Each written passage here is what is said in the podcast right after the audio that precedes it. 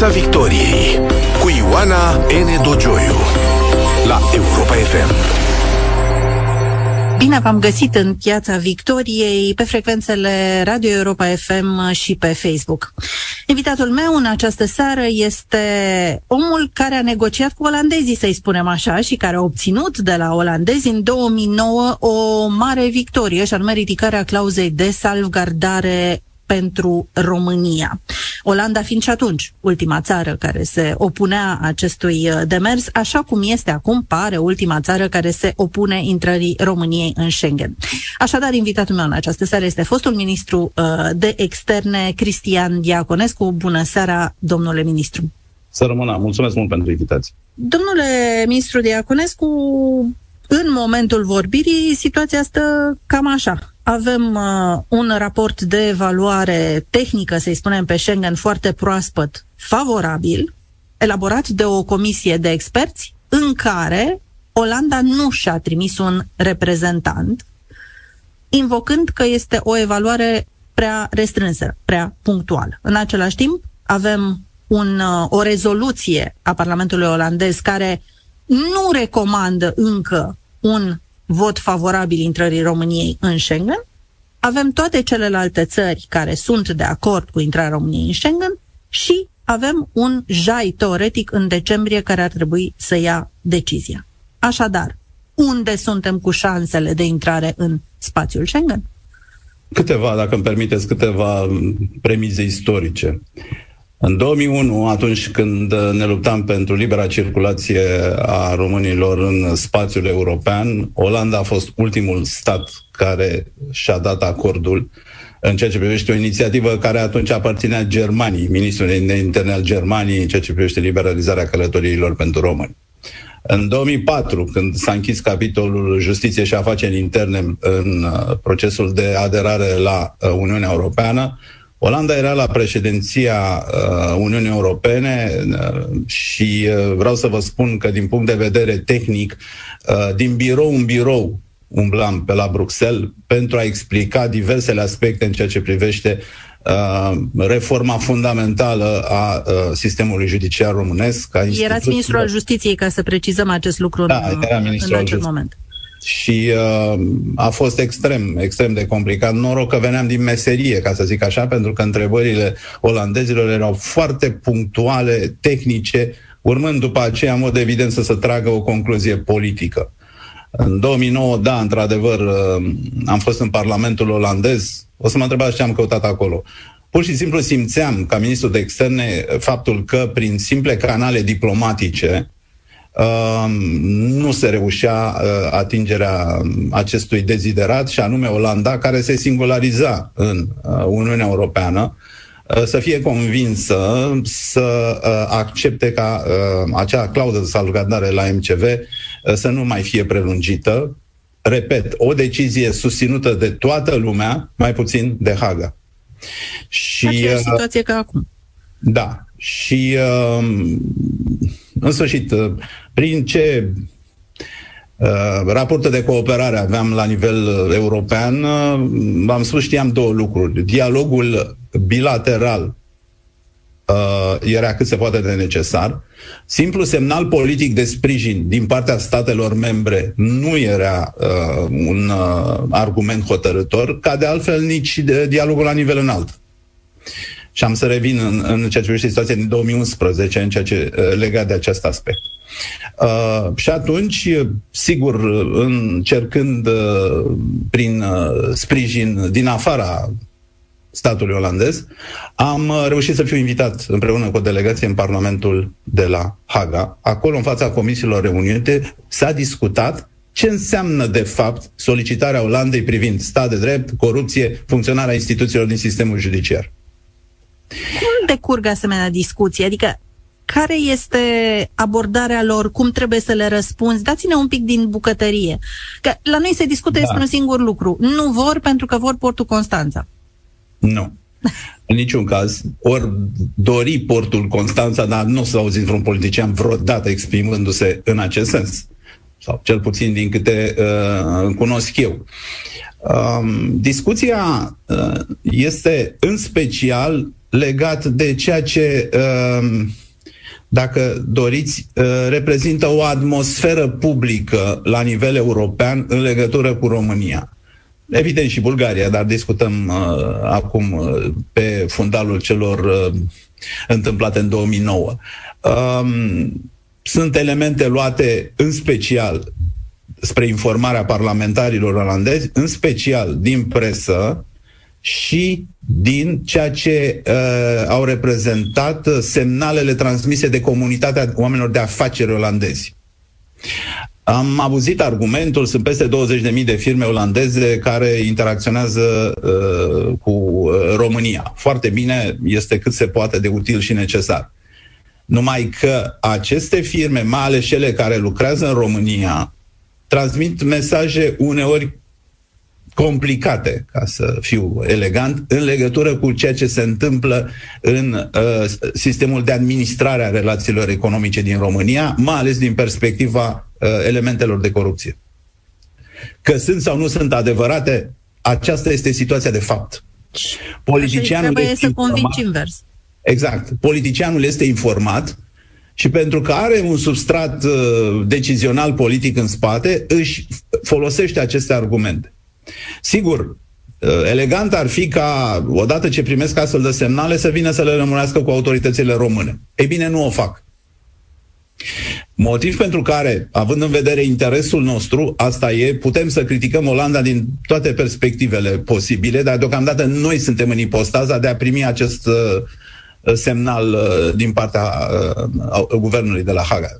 Deci, și a Parlamentului. Deci, discuția era purtată în legătură cu aceste subiecte și apărea la un moment dat din partea unui parlamentar, nu-mi cer să vă spun de la ce partide erau, pentru că...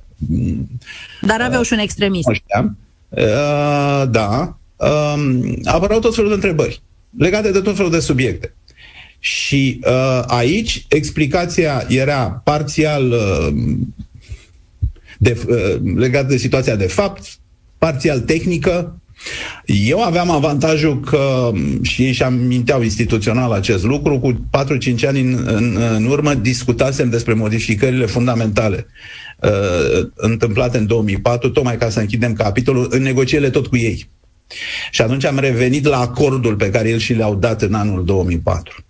Ceea ce mi s-a părut interesant este că după câteva ore bune de discuție, um, olandezii um, la un moment dat parlamentarii olandezi la un moment dat chiar au început să facă niște analogii în legătură cu o gestică din România în comparație cu o gestică din, uh, din Olanda. Analogii? Uh, în sensul uh, legat de anumite semnale dubitabile, inclusiv în ceea ce privește portul Rotterdam, inclusiv în ceea ce privește uh, paradisul fiscal, uh, vorbeau de aspecte care, de asemenea, erau, din punct de vedere al statului de drept, contradictorii chiar în ceea ce privește statul olandez. Deci, ca nu să zicem pe românește, aveau un doie, spuneau, băi, nici la noi nu e chiar așa de bine. Nici la noi nu e formidabil, exact. Am înțeles. N-au avut absolut niciun fel de problemă să, uh, să se alăture uh, unui, as, unui astfel de retorici. La un moment dat, pare să că i-au cerut lui Wilders din extrema dreaptă să iasă din sală pentru că, într-adevăr, în, acel, în acea zonă politică, reacția era simplistă, radicală, delimitativă de România, punct. Deci acolo nu se, aștept, nu se așteptau argumente. Nu, pur și simplu. Na, nu aveai ce să-i convingi. Și uh, uh, după ore bune de uh, discuții și negocieri, negocieri nu, pur și simplu discuții clarificatoare, ca să fie lucrul cât se poate de, de clar.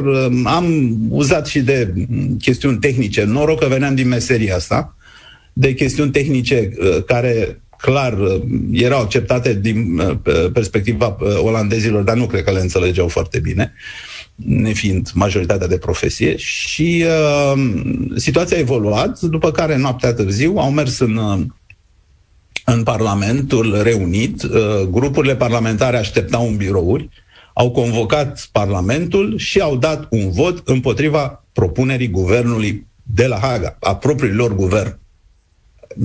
Mă rog, indiferent de ce am avea de, uh, și supărări și nervozități am avea uh, referitor la olandezi, a fost un exercițiu democratic, chiar dacă ne privea pozitiv, dar pot să vă spun uh, strict obiectiv, un exercițiu democratic cum nu cred că am mai văzut vreodată. Deci, ca să rezumăm, propriul guvern din ce mi-aduc aminte, ministrul afacerilor europene era atunci domnul Timmermans, o politică exact. mai veche a noastră. Dânsul a venit în Parlament. Da, uh, la momentul respectiv, deci uh, domnul uh, Timmermans a propus să nu se ridice clauza. După 12 ore de discuții pe care le-ați avut în Parlamentul European, în, care ați, în Parlamentul olandez, în care ați clarificat tot ce trebuia, spuneți, domnule Diaconescu, că s-a reîntrunit Parlamentul în miez de noapte, a da. dat un vot favorabil și cumva a forțat într-un fel nu știu dacă da. formal, dar în orice caz uh, politic a forțat uh, guvernul olandez să uh, voteze pentru ridicarea clauzei de salvgardare.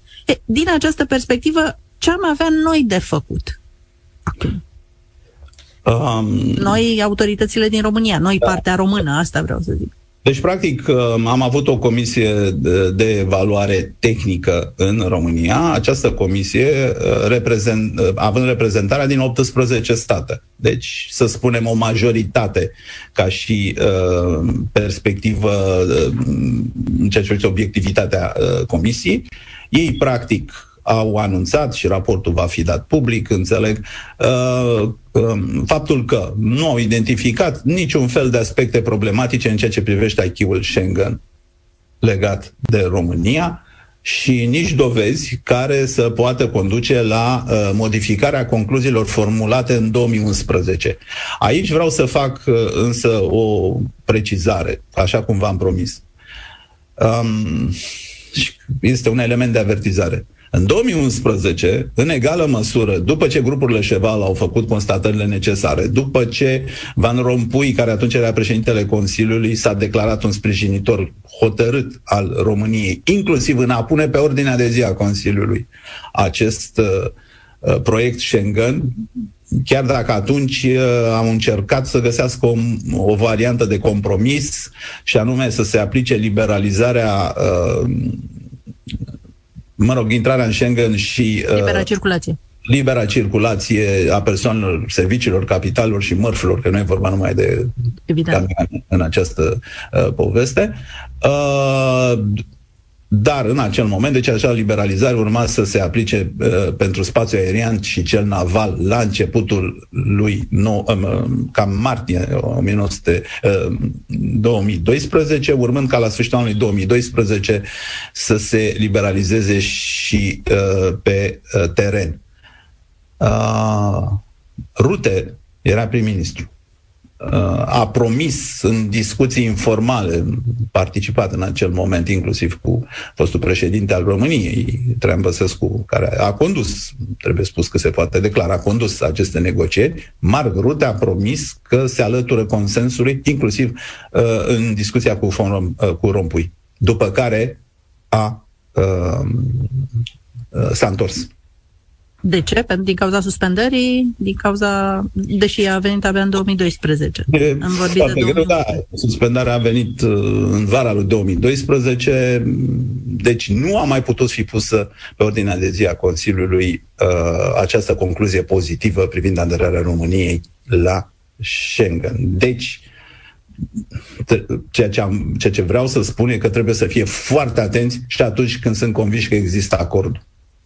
Deci până când nu totul este agreat, nimic nu este agreat, cum se spune în acest sistem. Bun. Uh, mergând mai departe, acest ultim raport, în egală măsură, a constatat că România uh, contribuie la consolidarea securității uh, Uniunii Europene, mai ales din punct de vedere al gestionării eficiente, spune Comisia crizei generate de situația din Ucraina. Și, foarte interesant, și foarte bine că România s-a adaptat actualizării Schengen, pentru că au apărut din 2011 până acum, și este menționat acest uh, termen de referință, uh, au apărut o serie de modificări în ceea ce privește acordul Schengen. Bun. Ce se întâmplă acum? Se întâmplă însă o situație destul de complicată. În primul rând, până la 8 decembrie, până la Consiliul Jai, Termenul este foarte scurt. Um, în această perioadă, am înțeles, au existat o serie de demersuri. A mai apărut din nou semnalul legat de mecanismul de cooperare și verificare în ideea așteptării concluziilor raportului de la sfârșit de an al MCV, dar perioada este foarte scurtă. Aici, partea română poate răspunde extrem de clar, spunând, uh, bun, avem MCV-ul legat de România, practic singura țară, pentru că în uh, legătură cu Bulgaria, cum bine știți, a fost candidat. Uh, Uh, dar, la nivel european, avem un mecanism de condiționalitate a statului de drept, precum și un mecanism privind recomandări de țară, ambele care se aplică tuturor statelor membre ale Uniunii Europene. Deci putem rule discuta... Law, așa numitul rule exact, exact. Putem discuta din această perspectivă și să lăsăm în acest moment uh, problema MCV. Uh, din câte știu, uh, au existat demersuri pentru un semnal corespunzător la Comisia de la Veneția. Comisia de la Veneția uh, s-a întrunit uh, în perioada 24-25 octombrie. Uh, în egală măsură, următoarea ședință este în 18 decembrie. Comisia de la Veneția uh, face recomandări.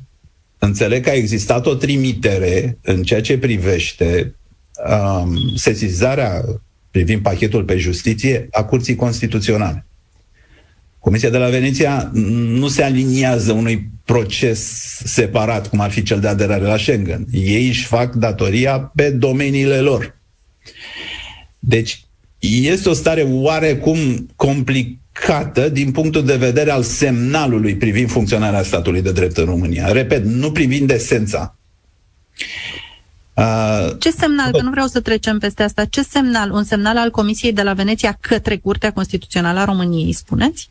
Nu, un semnal al Comisiei de la Veneția în ceea ce privește funcționarea justiției în România și acest lucru uh, în perspectiva Schengen poate servi dintr-o singură uh, dintr-un singur unghi și anume în a avea argumente politice pentru că, repet, nu există niște mm, benchmark-uri ca în MCV uh, legate de Schengen.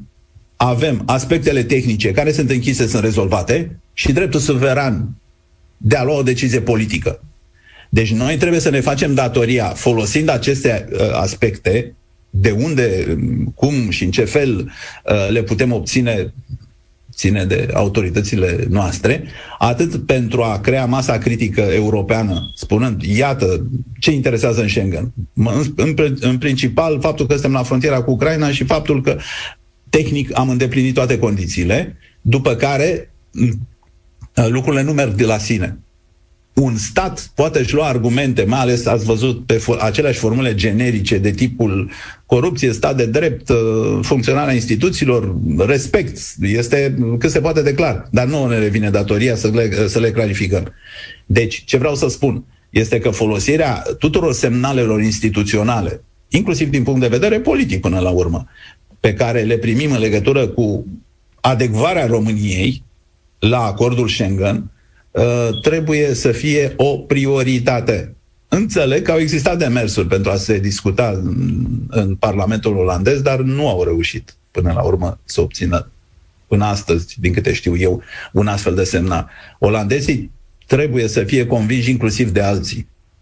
Suntem Astăzi. în Piața Victoriei împreună cu ministrul, uh, fostul ministru de externe, Cristian Diaconescu, vorbim despre șansele României de a intra anul acesta în spațiul Schengen. Deci, domnule ministru, dacă le punem toate cap la cap, care ar fi șansele în acest moment? Cum ar trebui ele evaluate și mai ales cum ar trebui jucate? Ar trebui jucate în primul rând până la jumătatea lunii noiembrie, Um, am văzut niște comentarii publice. Trebuie să vă spun că în uh, Consiliul JAI, tema aderării României la Schengen uh, nu intră, nu se pune pe agenda dacă, decât dacă există consens. În Consiliul JAI nu se votează. Uh, în al doilea rând, uh, dacă nu se va realiza acest consens, este mai bine ca acest subiect să nu fie pus pe agenda. Uh, este de fapt ceea ce în timpul președinției României la Uniunea Europeană s-a întâmplat, atunci știind că nu au șanse și ca o punere cât se poate de serioasă, partea română aflată în exercițiul președinției nu a pus pe agenda în Consiliul Jai. Deci, trebuie terminat și uh, confirmat acordul tuturor statelor membre Schengen înainte de Consiliul Jai. Abținerea Olandei, că se discută, e aici o discuție, dacă Olanda doar se abține, nu se împotrivește explicit. Această abținere în ce direcție merge? Nu, nu există în Consiliu, în CAE, în CAG, în Consiliul JAI, în Coreper, oricum se discută în etape preliminare. Nu există abținere. Practic, abținerea se consideră blocaj. Deci abținerea este blocaj. Trebuie să fie explicit în favoare. Da, într-o... Exact. Deci, ce trebuie făcut? Încă o dată, cât se poate de simplu și clar, folosind toate argumentele și avem unul în plus, după părerea mea, determinant, uh, revenit la statele partenere mai ales cele semnificative, puternice, care chiar se uită la subiect. Nu, nu vreau să uh, cobor în derizoriu autoritatea și dreptul suveran a niciunui stat, pentru a se alătura unui, uh, unei mase critice, cum spuneam, în legătură cu aderarea României la Schengen, după care discutat bilateral cu olandezii pe aceste două paliere. În primul rând, argumentele tehnice, dar reexplicate, și prezentate cât se poate de uh, corespunzător și în al doilea rând, uh, într-adevăr, uh, faptul că ne aflăm într-o situație excepțională. În acest moment, România aderând la Schengen, ca de altfel și Bulgaria, își asumă mai multe responsabilități din perspectiva crizei ucrainene decât drepturi. Uh, Cine a discutat? Cine trebuie să discute? Cine ar trebui să bată la toate ușile, să împingă toate clanțele înainte, să fie în prima linie pentru orice răspuns? Cine? Cine? E o discuție tehnică și politică în egală măsură. Deci, din această perspectivă, de aici nu pot lipsi miniștrii de linie, ministrul de externe, ministrul de justiție și ministrul de interne. Și, Acum am să vă întreb cu o doză de ironie, recunosc. În ce limbă ar trebui să poarte ministrul de interne asemenea negocieri personale? Cu translator sau Doamnă, este o nișă de oportunitate în acest moment extraordinară pentru România. Um, la un moment dat, iertați-mă, nu am acum datele, dar uh, la un moment dat am văzut o evaluare cât pierd statele dacă nu ar fi în Schengen. De exemplu, Olanda pierde 9 miliarde de euro pe an dacă nu ar fi în Schengen datorită problemelor de frontieră, a vizelor transportatorilor, mă rog, chestiuni de acest gen. 9 miliarde dacă nu ar fi în Schengen. Deci miza este formidabilă. Dacă nu avem oamenii potriviți să se adecveze acestor vremuri, mai ales când suntem, repet, la marginea războiului, mai mult de atât, nu știu ce să spun. O să vă pun o întrebare care poate părea derizorie, dar care mie mi se pare importantă totuși. Chimia personală pe care o pot stabili cu interlocutorul are un rol în aceste discuții? Foarte mare. Vă răspund cât se poate de, cât se poate de sincer. Foarte mare. Am văzut reacția lui Tinemans în momentul în care, practic, i s-a dat peste cap uh, propunerea guvernului de la Haga, de propriul Parlament, în fața românilor. Deci vă rog să conștientizăm uh-huh. ce a putut să însemne uh, chestiunea asta. Și uh, L-am întrebat în momentul acela, dar nu vrei să renunțăm și la MCV? Răspunsul lui Tinemans a fost unul interesant. Deveniți regalitate și poate se poate. Interesant răspunsul. Mai e aici, domnule Diaconescu, o discuție și anume că Olanda ar face întotdeauna ce îi spune Germania. Deci, ori că Germania nu este foarte hotărâtă pentru intrarea României în Schengen, dar joacă, cu, joacă pe opoziția Olandei, ori că Germania nu a dat încă semnalul.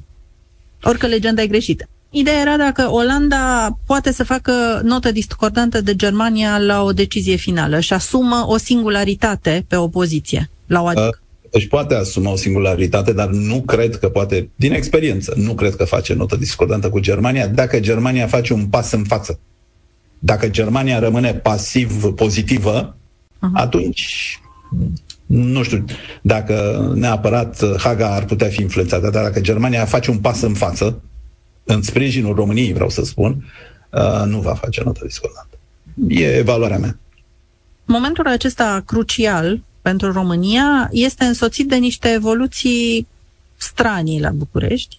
Una dintre ele este chestiunea asta amnistiei care a venit uh, prin decizia Curții Constituționale, prin termene de prescripție. Fapt este că vor fi aruncate la coș o mulțime de dosare, inclusiv dosare de crimă organizată. Numai se uită numai la corupție. Dar la fel de tare lovește și în domeniul crimei organizate această, această evoluție. Pe de altă parte, avem demisia absolut abracadabrantă, prin modul în care s-a întâmplat, a ministrului apărării de la granița unui război și dintr-o țară NATO. Cât de tare grevează asemenea evoluții eventuala decizie?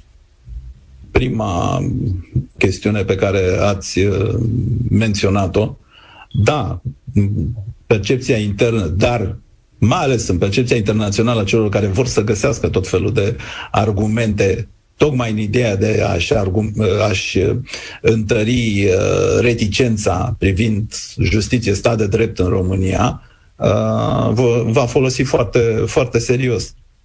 Până la urmă, așa cum înțelegem noi, înțeleg și ei faptul că simpla pasivitate în a privi spre codul penal și codul de procedură penală, spre legea penală în general, uh, uh, pentru a face o clarificare, o delimitare pe care nu are dreptul să o facă în alta curte. Nu se poate. Trebuie să ia legea ca atare.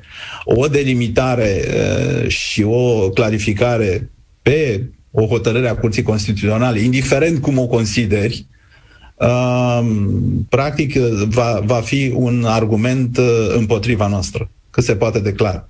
Sigur, nu stă nimeni să privească dacă se comunică actul de procedură, deci întrerupe termenul de prescripție sau nu se comunică actul de procedură, dar îl considerăm uh, termenul de prescripție ca având continuitate. Nu se uită nimeni la așa ceva.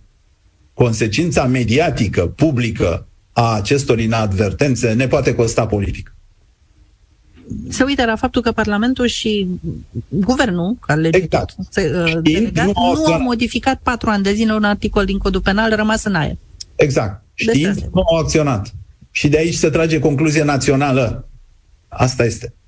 Iată cum ce probleme sunt legate de Schengen când ai toate datele tehnice la dispoziție, dar se găsește și o altă variantă în a interpreta restrictiv uh, situația României.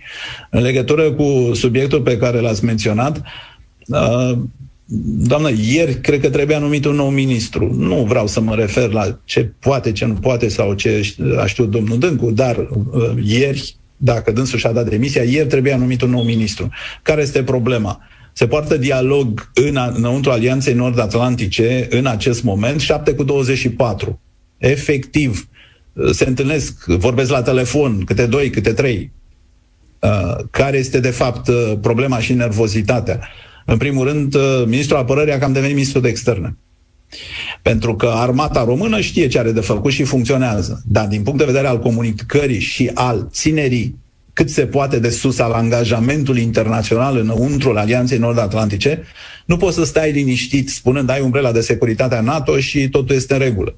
La aceste întâlniri, în marea lor majoritate, în covârșitoarea lor majoritate informală, informale, trebuie, unu, uh, să uh, trimis pe cineva care este cunoscut între ei, pentru că altfel, repet, aici vorbim de angajamente de securitate în domeniul apărării, în domeniul luptei cyber, în domeniul uh, asigurării unor resurse tehnice, materiale, cât se poate de corespunzătoare. De ce? Nu pentru că ne-ar ataca cineva iminent, ci pentru că acum NATO a trecut la uh, domeniul descurajării în relația cu Federația Rusă. Deci trebuie să răsforță. Ori, din acest punct de vedere, fie formal, fie informal, la aceste reuniuni nu poți să trimiți un secretar de stat și un ambasador sau un ambasador pentru că se consideră un semnal doar așa, uh, oarecum superficial, să fie cineva acolo. Nu poți să-l trimiți nici pe prim-ministru, pentru că este atipic pe regulile internaționale. La miniștri vorbesc numai miniștri. Ori, din acest punct de vedere, repet,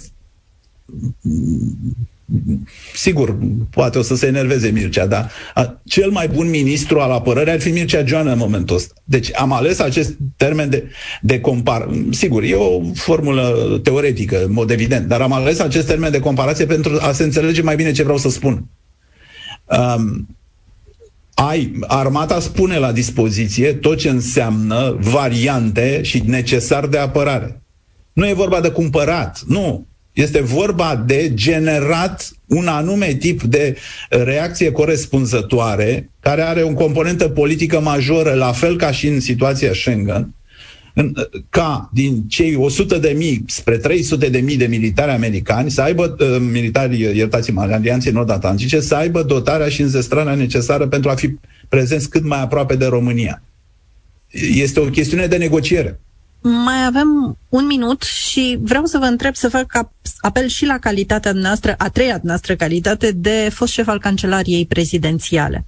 Ce mesaj transmite uh, o declarație a ministrului demisionar al apărării?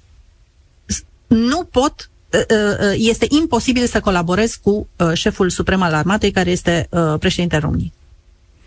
O, o declarație publică, în demisie, nu, da, nu pe mă gândeam, sau mai știu eu ce.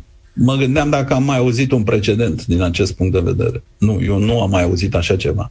Deci, din punct de vedere constituțional, formal, oficial, informal, uh, nu se poate ca între ministrul apărării și comandatul suprem al uh, forțelor armate, adică președintele României, să existe sincope de comunicare. Nu, nu există acest subiect. Poate poți alege un alt argument sau nu dai niciun argument. Dar uh, la prima neînțelegere, ministrul pleacă. Adică nu e o chestiune de procesualitate. Nu se poate.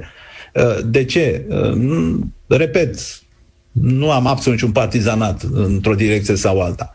Numai că această înțelegere uh, ține de funcționarea armatei române. Această neînțelegere la un moment dat, dacă mai ales este repetată, se află și în exterior. Să nu ne facem iluzii din, că ei nu știu, da. din această perspectivă. Și în al treilea rând, o astfel de neînțelegere creează disfuncții tocmai în zona de, decizională care ne interesează uh, extraordinar de mult, a uh, vectorilor alianței. Pentru că dacă nici nu e vorba să avem uh, o relație tensionată. Dar dacă vorbim pe două, spunem două categorii de mesaje, în acel moment nu se mai ocupă de tine. Nu se pune problema ca cineva stă să-ți rezolve dilemele interne. Nu e... Nu te mai ia în serios, nu spuneți. Nu te mai ia în serios. Trece peste tine. Doamnă, sunt cheltuieli de miliarde. Noi tot vorbim, arătăm avioane occidentale, cum a venit uh, uh Divizia 101 în România, uh, uh, cum își aduc francezii uh, blindate în România. Foarte bine, este în regulă. Dar cât costă aceste uh, desfășurări? Cineva are reprezentarea.